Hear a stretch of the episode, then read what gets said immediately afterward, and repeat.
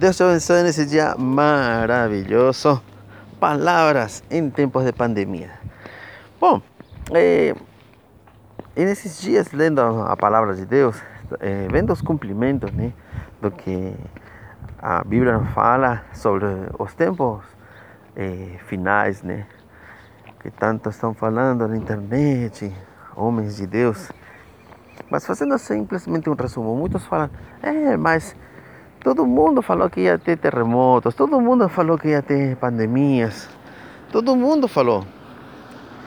Mas eh, em tão poucos meses nunca se deu que aconteceriam tantas coisas de uma vez.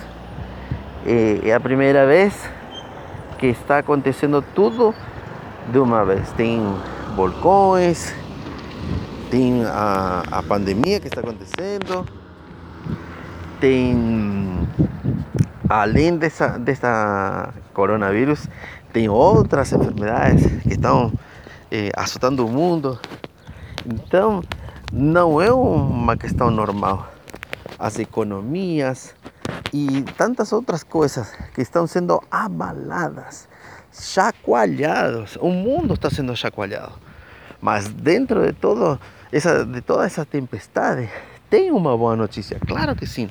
Claro que tem uma boa notícia. A boa notícia é que Jesus está vivo. A boa notícia é que Jesus tem nos falado que isso aconteceria. A boa notícia é que você é um filho de Deus, que você conhece Jesus. Então não tem que se preocupar, porque Ele vai te proteger.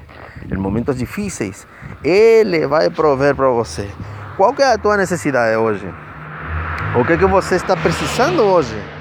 Que, que, que, que, qual a necessidade que você tem? Se você está doente, Ele tem poder para te curar.